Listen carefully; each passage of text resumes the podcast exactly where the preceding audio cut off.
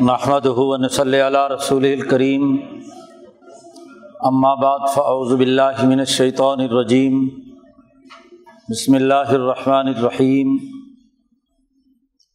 قال اللہ تبارک و تعالی والذی ارسل رسولہ بالہدا ودین الحق لیظہرہ علی الدین کلہ ولو کرہ المشرکون وقال تعالی، لقد ارسلنا رسولنا بالبینات وانزلنا معهم الكتاب والمیزان لیقوم الناس بالقسط. وقال النبی صلی اللہ علیہ وسلم،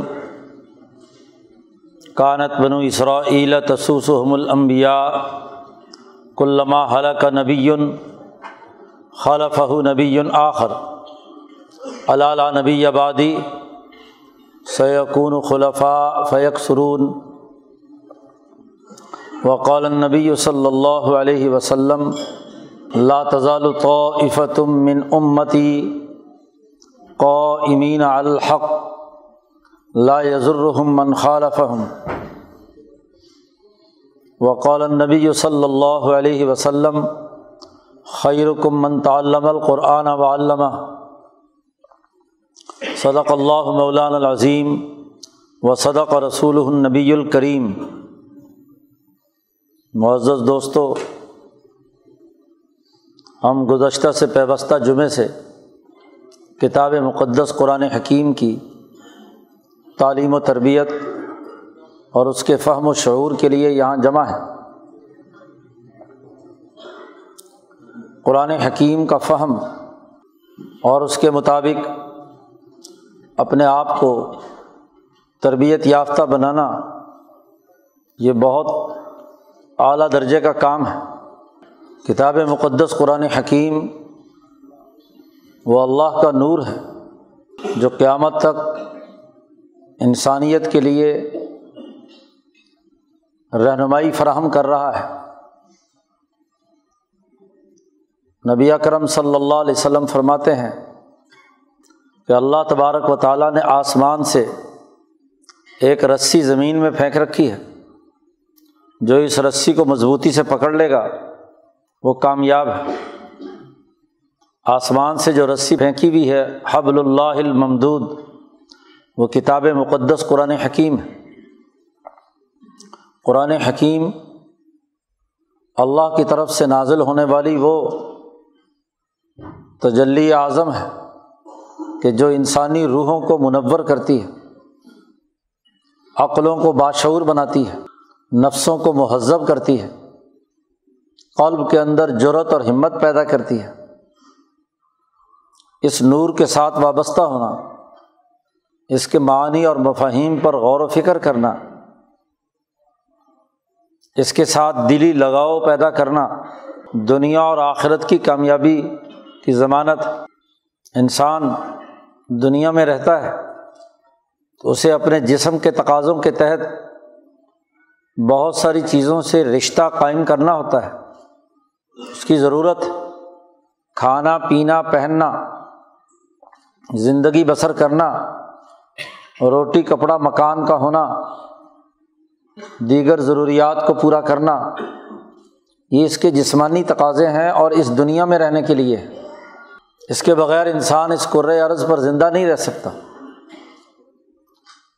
اصل اس کا تعلق اس کی اس روح ملاکوتی اس نور الہی کے ساتھ ربط ہے کہ وہ نہ صرف اس دنیا میں کھانے پینے کی عقل سکھاتا ہے، تہذیب سکھاتا ہے، اچھے ارتفاقات، زندگی بسر کرنے کے لیے سہولتوں کا نظام دیتا ہے۔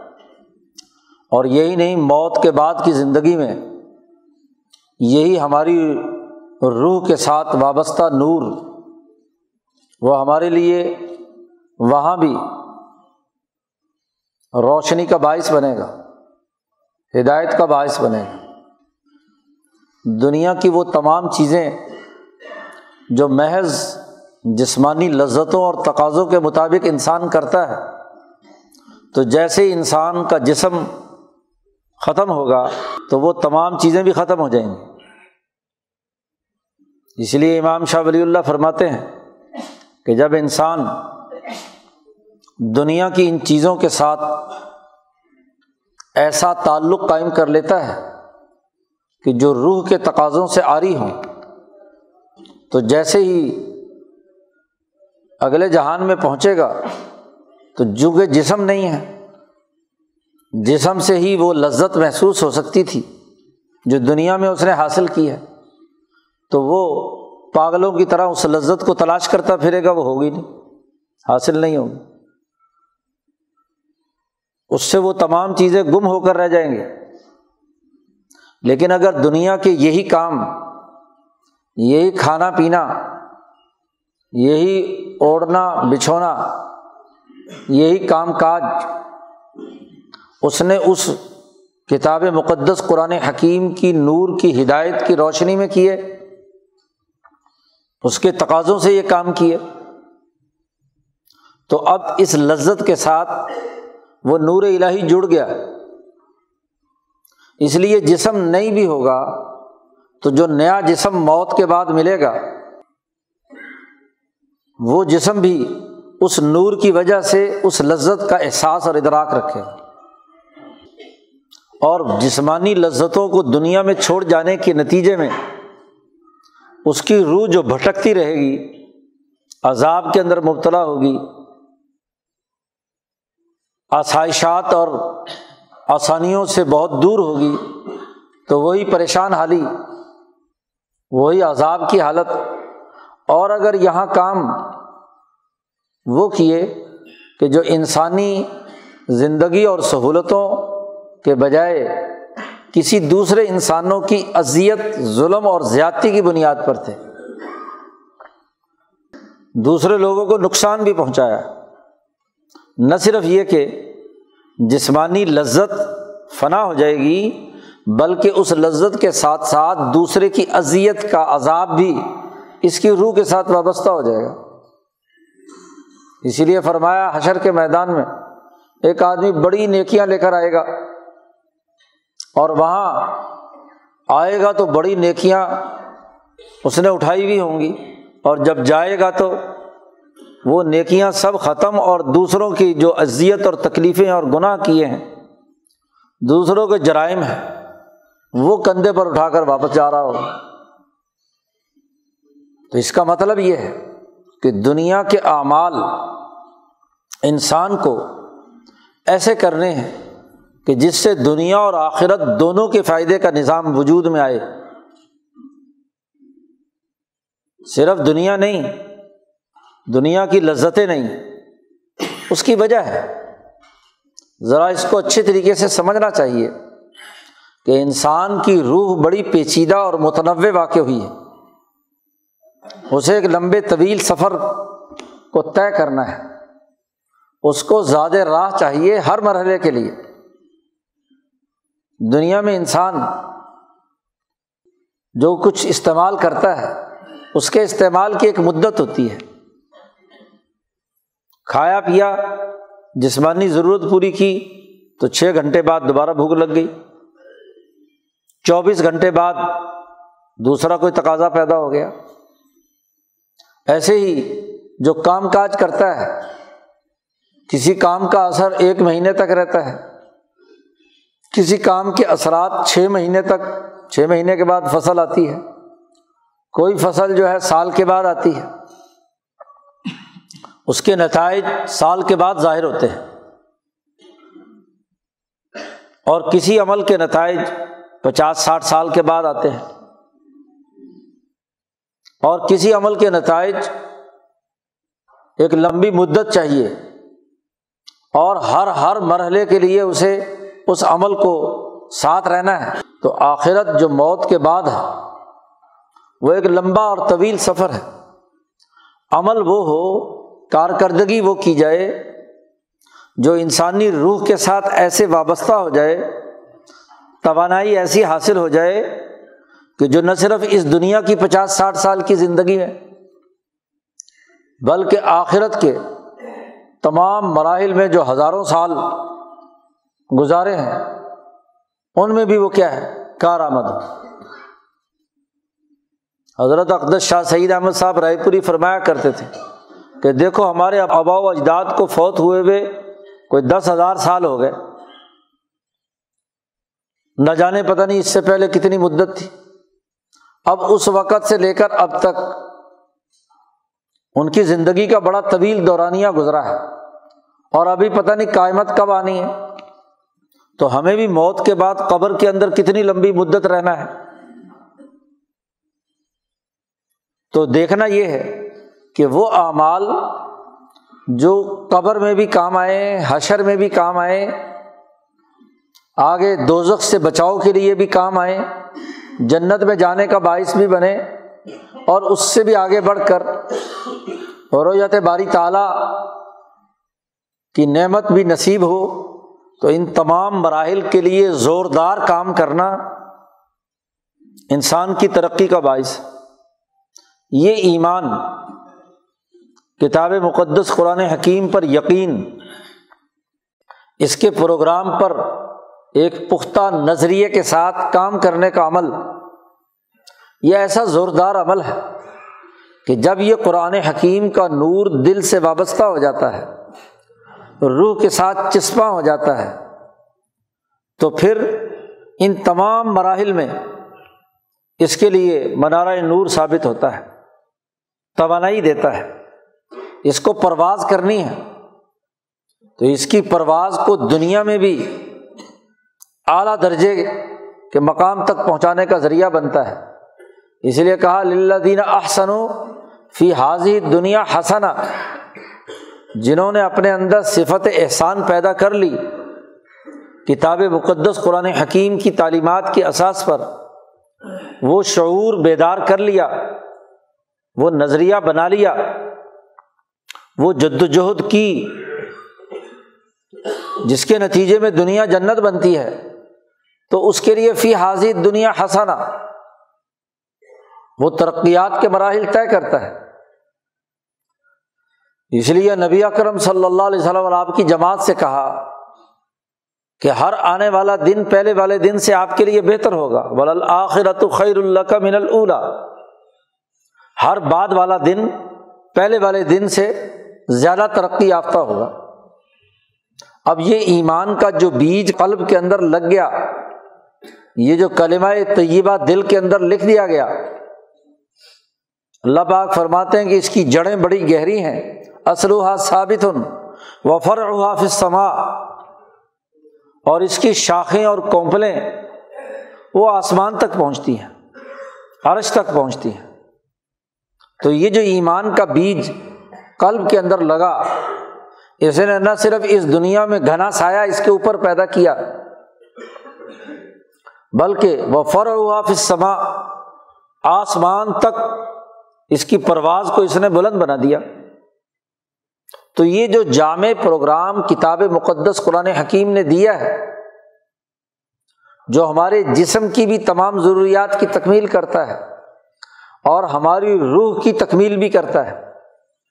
اس جامع پروگرام کو سمجھنا، اس کے ساتھ دلی لگاؤ پیدا کرنا، اس کو عقل، عشق سے تعلق قائم کر کے دونوں چیزوں پر بربود بنانا، ہمت جرت پیدا کرنا، فہم و بصیرت حاصل کرنا، عقلی حوالے سے بھی اور عشق کے حوالے سے بھی۔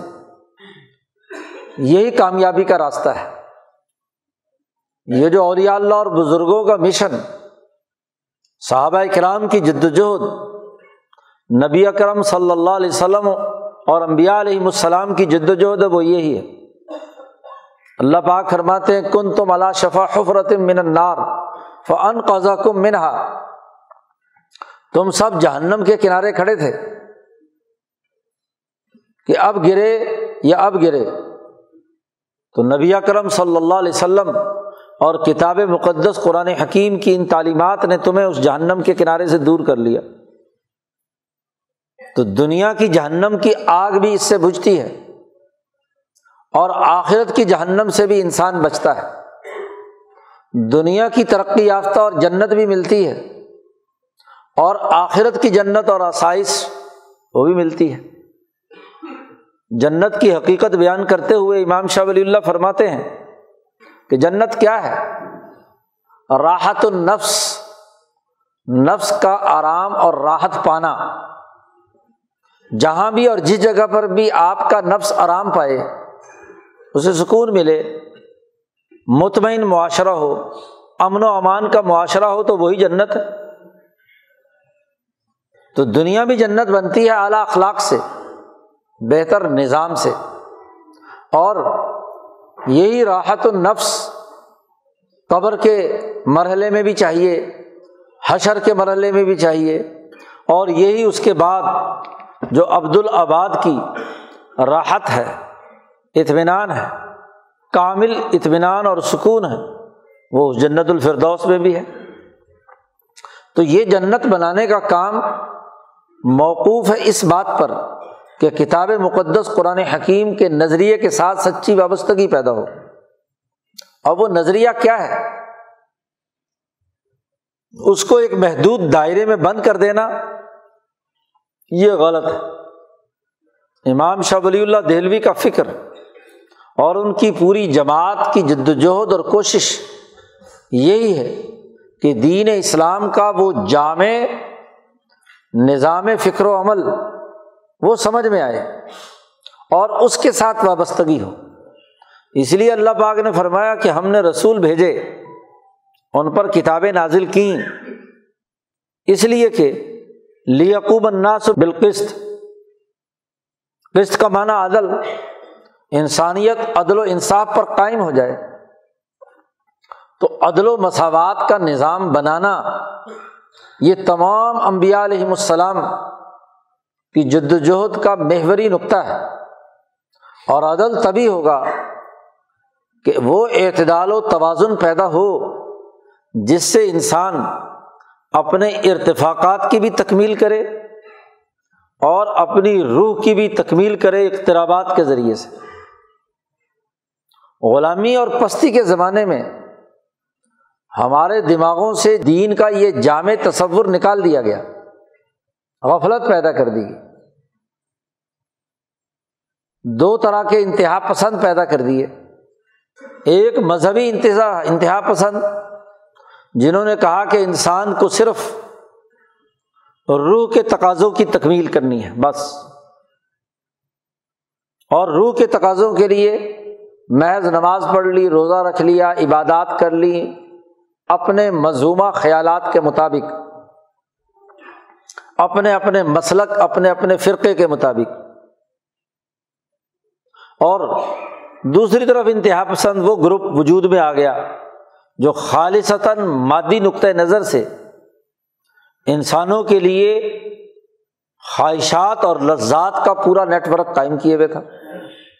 خود انگریزوں نے مذہب کا یورپ سے جنازہ نکال کر اپنے مضموعہ خیالات کے مطابق مادیت پرستی کو اصل اصول قرار دے لیا اور جتنے اس بر عظیم پاک و ہند میں لوگوں کو اپنے اس فکر کے ساتھ جوڑا، وہ صرف دنیاوی لذت، چند ٹکوں کے عوض بکنے والے جاگیر دے دی، تب بک گئے، پیسہ دے دیا، تب بک گئے کوئی تمغہ دے گیا، دے دیا، تب بک گئے۔ خالصتاً ظلم و ستم کا ماحول پیدا کر دیا۔ اور اس کے مقابلے میں مذہبی گروہ پیدا کر دیے کہ صرف ہمیں تو صرف روح کی، تقاضوں کی تکمیل کا کام کرنا ہے۔ حالانکہ انسان خالی روح ہو تو یہ بھی ادھورا، اور محض جسم ہو تو یہ بھی ادھورا۔ اس انسان کے جسم سے روح نکال لی جائے تو یہ جسم ایک دن اس عرض پر نہیں گزار سکتا۔ اگلے دن اس میں کے جسم سے بدبو اٹھنا شروع ہو جاتی ہے۔ اور خالی روح یہاں دنیا میں رہتی نہیں وہ تو نکلتی ہے اور پرواز کر جاتی ہے۔ تو خالی روح کیسے تکمیل پذیر ہو سکتی ہے؟ محض روح کے مسائل کیسے حل کیے جا سکتے ہیں؟ دونوں کا جب تک ملاپ نہیں ہوگا، دونوں کے تقاضے پورے نہیں ہوں گے۔ اس وقت تک انسانی معاشرہ انسانی نہیں بنے گا۔ وہ یا ادھر کا شیطانی ہوگا یا ادھر کا شیطانی ہوگا۔ شیطان بھی تو نہ دیکھی جانے والی ایک روحانی چیز ہی ہے، تو وہ روحانی شیطان بن جائے گا۔ اگر وہ صرف روحی کی باتیں کرے اور جسم کے تقاضوں کی ضروریات کو پورا نہ کرے اور روح کے تقاضے بھی خود ساختہ بنیادوں پر۔ دین کی احساس پر نہیں، دین کی تعلیمات پر نہیں۔ تو ایسا آدمی روحانی شیطان ہی ہوگا نا؟ یہ کتنے غیر مسلم ہیں جو روحانیت کے نام پر برطانیہ، امریکہ اور یورپ کے اندر مراکز چلا رہے ہیں۔ روحانی کرتب، روحانی مراقبہ حال، روحانی فراں روحانی فراں۔ اور اسی طرح دنیا میں مادیت پرستی کی بنیاد پر نظام قائم کرنے والے کتنے ہیں؟ جو صرف اور صرف جسمانی لذتوں کی احساس پر سرمایہ دارانہ ماحول پیدا کرتے ہیں۔ لوٹ خسوٹ کا ماحول، ظلم اور زیادتی کا ماحول۔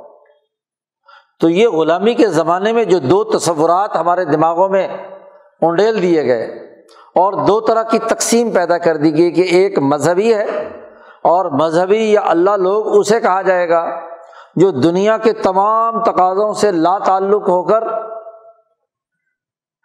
بالکل ہی کونوں خدروں میں جا کر جمع ہو جائے اور اس کے لیے احادیث کے غلط مطلب اور مفہوم بیان کیے جاتے ہیں اور یا دوسری طرف، انسان کو لذتوں میں ایسے منہمک کر دیا کہ سوائے کھانے پینے، جانوروں کی طرح ہاں جی وسائل اکٹھے کرنے، دولت کو گننے، سرمایہ پرستی کے ماحول کو غالب کرنے کے علاوہ اور کچھ نہیں۔ روح کے تقاضے سرے سے ختم کر دیے۔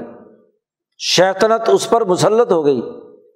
استحبدہ علیہ مشیطان شیطان مسلط ہو گیا۔ اس نام نہاد روحانی رہنما اور اس نام نہاد ہاں جی مادی اور جسمانی رہنما۔ مادہ بغیر روح کے کیسے؟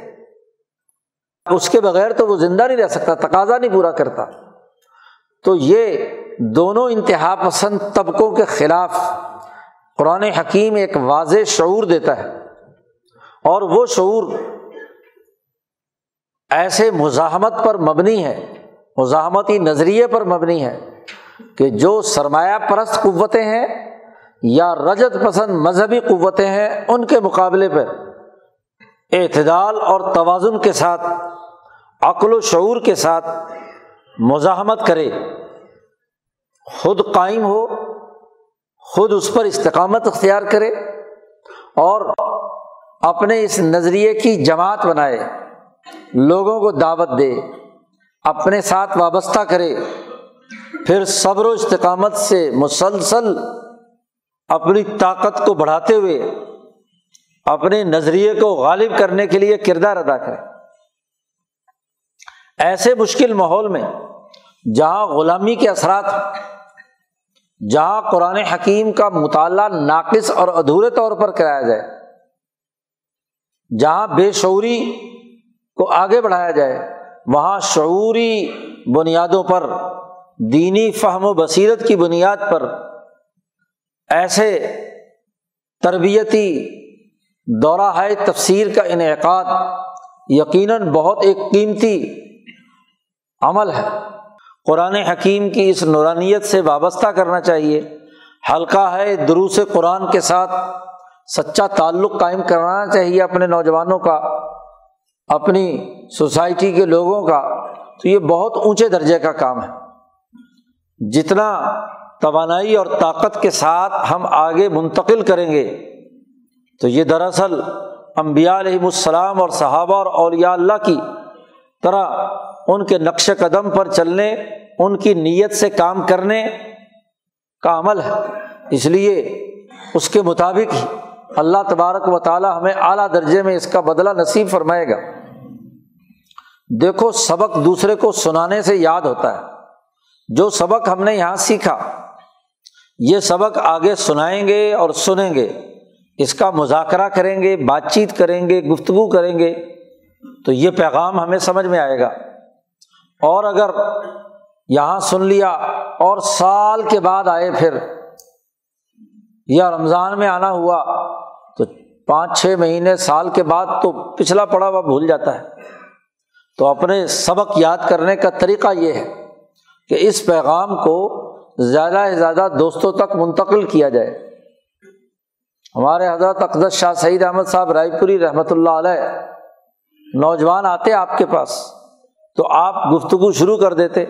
قرآن کا یہ انقلابی پیغام اس پر گھنٹوں بات کرتے۔ بسا اوقات ایسا نوجوان ہوتا تھا کہ اسے پوری طریقے سے بات سمجھ نہیں آ رہی ہوتی تھی۔ تو حضرت فرماتے کہ میں نے تو اپنا سبق یاد کر لیا۔ جی۔ اس کو جتنا سمجھ میں آیا تو آ گیا۔ باقی میں نے اپنا سبق دہرا لیا۔ تو آخر عمر تک بھی اگر حضرت اپنا سبق دہراتے رہے، تو ہم کیسے کہہ سکتے ہیں کہ ہمیں سبق نہیں دہرانا چاہیے؟ دعوت کا نقطۂ نظر یہ ہوتا ہے۔ نئی بات کا ہونا کوئی ضروری نہیں ہے۔ وہی بات استقامت کے ساتھ ہر ایک مدعو تک پہنچانے کے جذبے کے ساتھ دہرائی جائے اور اس نقطۂ نظر سے دہرائی جائے کہ خود اس گفتگو کے نتیجے میں اگلا اثر مجھ پر ہو۔ میں اپنی اصلاح کے لیے بات کر رہا ہوں۔ تو اپنی اصلاح اور تربیت کے نقطۂ نظر سے بات دہرائی جائے گی تو یہ دل سے اٹھے گی۔ اور جب دل سے اٹھتی ہے تو دل پر پڑتی ہے۔ جی۔ لفظی طور پر تو آدمی لمبی چوڑی تقریریں کرتا ہے، لیکن جی دل سے جو چیز اٹھتی ہے، وہ دل پر پڑتی ہے۔ تو مدو پر بھی اس کا اثر ہوتا ہے۔ تو اپنی اصلاح کی نیت سے اس بات کو دہرانا، اس کی دعوت دینا اس کا ایک اثر ہے۔ اور اس کو اچھی طرح سمجھ لینا چاہیے کہ دین اسلام کی تعلیمات اور اس کے اعمال ہم بار بار دہراتے ہیں۔ صبح فجر پڑی، پھر زور پڑی، پھر اثر پڑی، پھر مغرب پڑی، پھر عشا پڑی، اگلے دن پھر فجر پڑی زور پڑی۔ اب اگر کوئی کہے کہ یہ روزانہ ایک ہی عمل کر رہے ہیں، تو اور کوئی اعتراض کرے کہ اس کا کیا فائدہ ہے؟ تو دیکھیے، بڑی بنیادی سی بات ہے کہ روزانہ آپ کھانا بھی تو کھاتے ہیں، پانی اب پیا اور جب پیاس لگی پھر پیا۔ پھر کیا ہے؟ کھانا کھایا۔ تو جیسے ہر غذا اور ہر کھانا پینا آپ کے جسم میں نئے سیلز بناتا ہے اور پرانے اور فرسودہ سیلز ٹوٹتے چلے جاتے ہیں۔ ایسے ہی قرآن حکیم کی ہر آیت کا نور، نماز پڑھنے کا ایک نور، دین کی تعلیمات اور دعوت دینے کا ایک اثر، وہ آپ کے جسم میں نور تازہ برتا ہے۔ غذا کا نور تو لینا چاہتے ہو اور قرآن کا نور نہیں لینا چاہتے نماز کا نور نہیں لینا چاہتے دعوت کا نور نہیں لینا چاہتے تو اکتاہٹ کی بات نہیں ہونی چاہیے یہ تو مادہ پرستوں کا کام ہے کہ جی ایک ہی کام بار بار کر رہے ہیں، بار بار کر رہے ہیں، کیا فائدہ جی اس کا؟ بھائی بار بار کرتے وقت ہم اس جس چیز کو ملحوظ رکھتے ہیں وہ کیا ہے؟ کہ ہمیں ایک نئی توانائی کی ضرورت ہے۔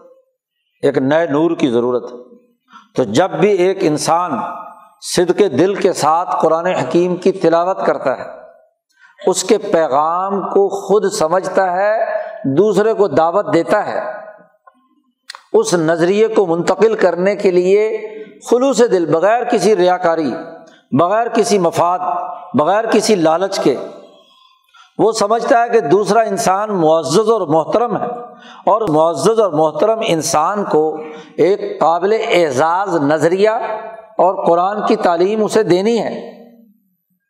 تو دراصل یہ ایک نور تازہ آپ کے دل میں بھی اور اس کے دل پر بھی اثر انداز ہوتا ہے۔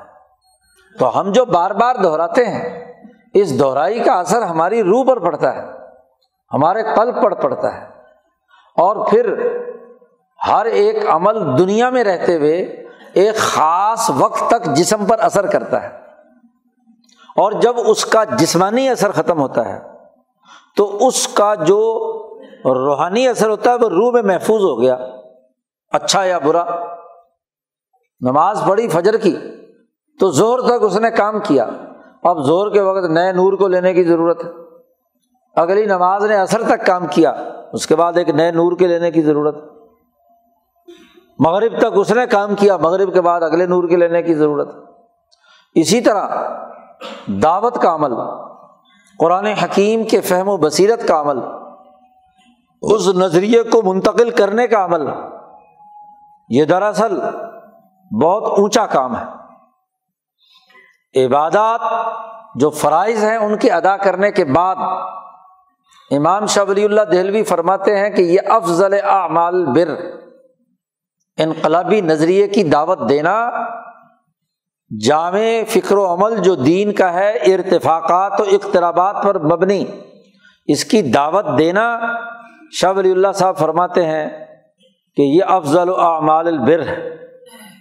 ظلم کے نظام کے خلاف آواز بلند کرنا، فساد کو ختم کرنے کے لیے عدل و انصاف کو قائم کرنے کے لیے جد وجہد اور کوشش کرنا، اس کے بارے میں شاہ صاحب فرماتے ہیں کہ فرائض کی ادائیگی کے بعد سب سے افضل اعمال میں سے یہ ہے کہ ظلم کے نظام کے خاتمے کے لیے جماعت بنائی جائے۔ اور یہ اس زمانے کا سب سے بہترین عمل ہوتا ہے۔ تو یہ جو قرآن حکیم کا انقلابی نظریہ اور اس انقلابی نظریے پر انقلاب فکر و عمل کے لیے جدوجہد اور کوشش کرنا یہ سب سے نیک ترین عمل ہے۔ اور اس کا نور بڑا قیمتی ہے۔ ہمارے حضرت شیخ المشائق حضرت شاہ عبد القادر صاحب فرماتے ہیں کہ جب لوگ تربیت حاصل کر رہے ہوتے ہیں تو دین کے کسی نہ کسی شعبے کے ساتھ ضرور انسان کا ذکر اللہ کی کثرت سے ایک تعلق اور وابستگی پیدا ہو جاتی ہے۔ کسی سے کسی سے تعلق نماز پڑھنے سے، کسی کو ذکر سے، کسی کو باقی کاموں سے۔ اور صحابہ اکرام کو سب سے زیادہ جو تعلق قائم ہوا وہ مفاد عامہ کے کام کرنے سے۔ اس کے لیے نظم و نسق قائم کرنے، خلافت راشدہ کا نظام بنانے، دنیا بھر میں دین کے غلبے کے لیے دور دراز کا سفر کرنے۔ تاکہ انسانیت ظلم سے نکل کر عدل و انصاف کے ماحول میں آ جائے۔ اور یہ صحابہ کا عمل اسی لیے بہت قیمتی ہے۔ اس لیے نبی کرم صلی اللہ علیہ وسلم نے فرمایا کہ ایک غیر صحابی عہد پہاڑ کے برابر صدقہ کرے اور میرا صحابی ایک کھجور جو ہے، چھوٹی سی کھجور کے مقدار میں صدقہ کرے تو صحابی کا یہ عمل اس تمام امتی کے عہد پہاڑ کے عمل سے بھی بہت اونچے درجے کا کوالٹی اونچی ہے۔ کوانٹٹی کی بات نہیں ہے۔ تعداد اور مقدار زیادہ نہ ہو۔ وہ کوئی ضروری نہیں ہے۔ اصل چیز معیار ہے۔ معیار کیا ہے؟ تو یہ معیار پیدا ہوتا ہے قلب کے خلوص کے ساتھ۔ انسانیت کو بھلائی کے راستے پر ڈالنے کی نیت سے، ظلم و ستم کے ماحول سے نکالنے کے ساتھ۔ جب ہم جد وجہد اور کوشش کرتے ہیں، تو یہی دعوت، زوردار عمل، دراصل ہماری ترقی کا باعث بنتا ہے۔ حضرت علی رضی اللہ تعالیٰ عنہ سے حضور صلی اللہ علیہ وسلم نے فرمایا، اے علی، اگر تیری جد وجہد اور محنت سے ایک آدمی بھی صحیح ہو گیا، درست راستے پر آ گیا، پختہ ایمان والا بن گیا تو افراد تک دعوت دے کر جو کچھ سیکھا ہوا نظریہ ہے اسے منتقل کرنا، اس کے لیے جد وجہد کرنا، دعوت دینا، تربیت کرنا، اجتماعیت کے ساتھ جوڑنا وغیرہ وغیرہ، یہ امبیا علیہ السلام کا کام ہے۔ اور جو اس نبوی کام کے ساتھ جڑ جاتا ہے، تو نور نور، دنیا کا ترقی کا نظام بھی قائم ہوتا ہے اور آخرت کی ترقی بھی ہوتی ہے اور اس کی جدوجہد اور محنت سے بال فرض کسی وجہ سے، بہت سے دیگر رکاوٹوں اور اسباب کی وجہ سے اگر وہ اپنی زندگی میں کامیاب نہیں بھی ہو سکا، تو موت کے بعد تو اس کے لیے کیا ہے؟ وہ انعامات ہیں۔ اس نے تو اپنے تئیں جد وجہد کی، اپنی جان کھپا دی، اپنی محنت کی، اپنی کاوش کی۔ اس کاوش کے اثرات اور نتائج تو ضرور مرتب ہوں۔ ایسا نہیں ہو سکتا کہ کوئی آدمی پختہ یقین کے ساتھ صحیح عمل کرے اور اللہ تعالیٰ اس کے عمل کا بدلہ نہ دے۔ جس نے بھی من عاملہ عمل صالحن جس نے صحیح اور درست عمل کر لیا، اس کے لیے پورا کا پورا بدلا ہے۔ فلاح جزا ان الحسنہ اس کے لیے اعلیٰ درجے کا کیا ہے؟ نیکی کا عمل۔ حسنہ ہے۔ تو یہ جو کچھ ہم نے سیکھا ہے، یہ ہم تک محدود نہیں رہنا چاہیے۔ اپنے آپ کو وقف کرنا چاہیے، کوشش کرنی چاہیے۔ اپنے کاروبار میں سے، اپنے اعمال میں سے وقت نکال کر، اس نظریے کو آگے منتقل کرنے کے لیے جدوجہد اور کوشش کرنی چاہیے۔ آدمی کو جیسے غذا کی ضرورت ہے اور اس کے لیے دن بھر محنت کرتا ہے، ایسے ہی اس روحانی غذا کی بھی ضرورت ہے کہ جس کے ذریعے سے وہ دوسروں کو دعوت دے کر دین کے سچے نظریے سے جوڑ کر اپنی روح کی غذا مہیا کر رہا ہے۔ یہ دنیا کی غذا تو اس دنیا تک محدود ہے اور وہ جو روح کی غذا ہے، تعلیم و تربیت کا عمل ہے، نظریے کے فروغ کی جد وجہد اور کوشش ہے، اس کا فائدہ دنیا میں بھی ہے اور آخرت میں بھی ہے۔ ہم سب لوگ جانتے ہیں کہ ہم اس نظریے سے اور قرآن کے اس تعلق سے پہلے ہماری حالت کیا تھی۔ اور اس نظریے کو قبول کر لینے کے بعد ہماری شعور، فہم، علم، کردار، گرد و پیش کے ماحول میں ہمارے کام کاج کرنے کے طور طریقوں میں کس قدر تبدیلی آئی ہے؟ کتنی عمدگی اور بہتری پیدا ہوئی ہے؟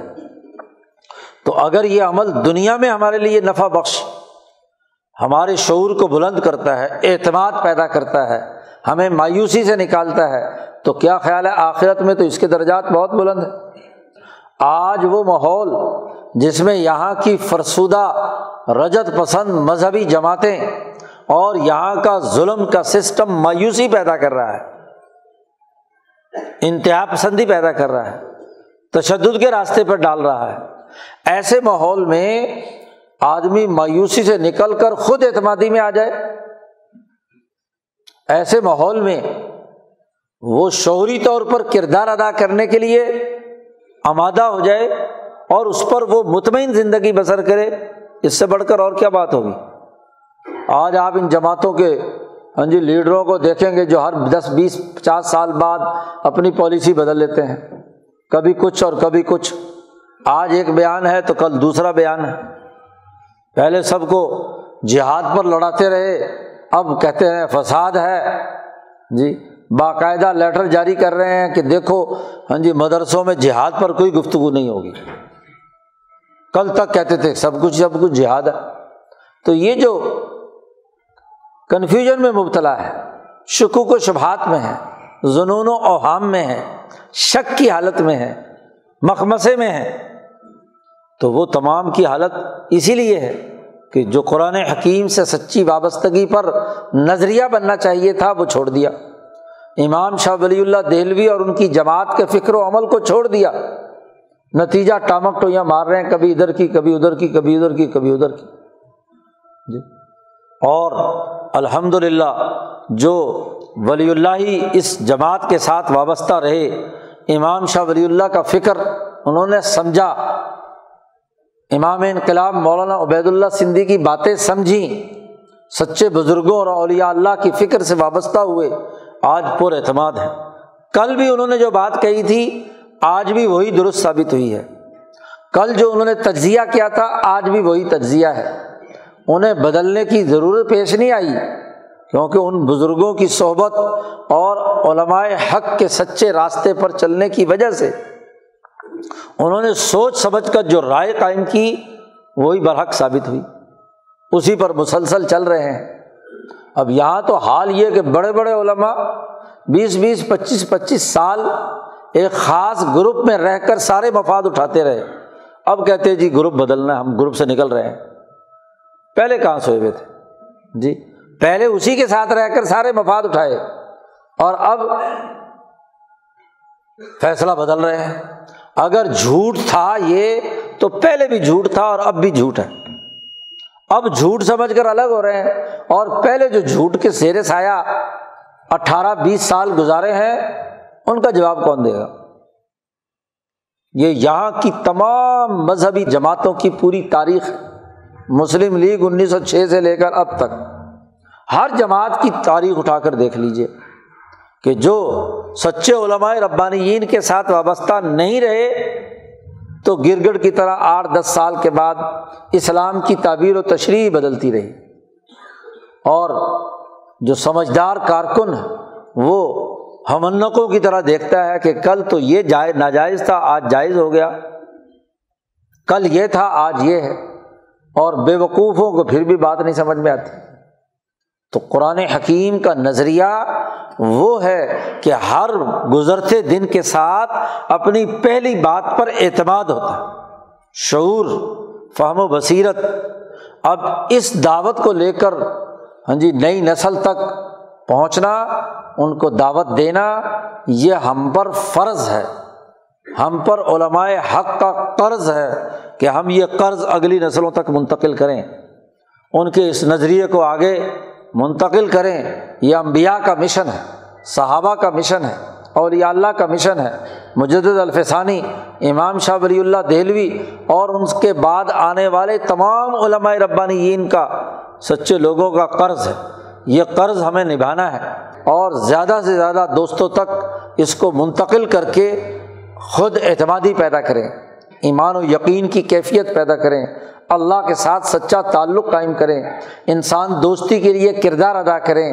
بلا تفریق، رنگ، نسل، مذہب تمام انسانیت کے لیے کردار ادا کرنے کے لیے، عدل، امن اور معاشی خوشحالی پیدا کرنے کے لیے جد وجہد اور کوشش کریں تو یقیناً دنیا کی کامیابی بھی ہے اور آخرت کی کامیابی بھی۔ اللہ تعالیٰ ہمیں اس عزم میں کامیابی نصیب فرمائے، قرآن حکیم کا صحیح فہم و شعور نصیب فرمائے اور اس کی دعوت کو عام کرنے کے لیے پوری اپنے تئیں جد وجہد اور کوشش کرنے کی توفیق عطا فرمائے۔ وہ آخر الداوانہ الحمد للہ رب العالمین۔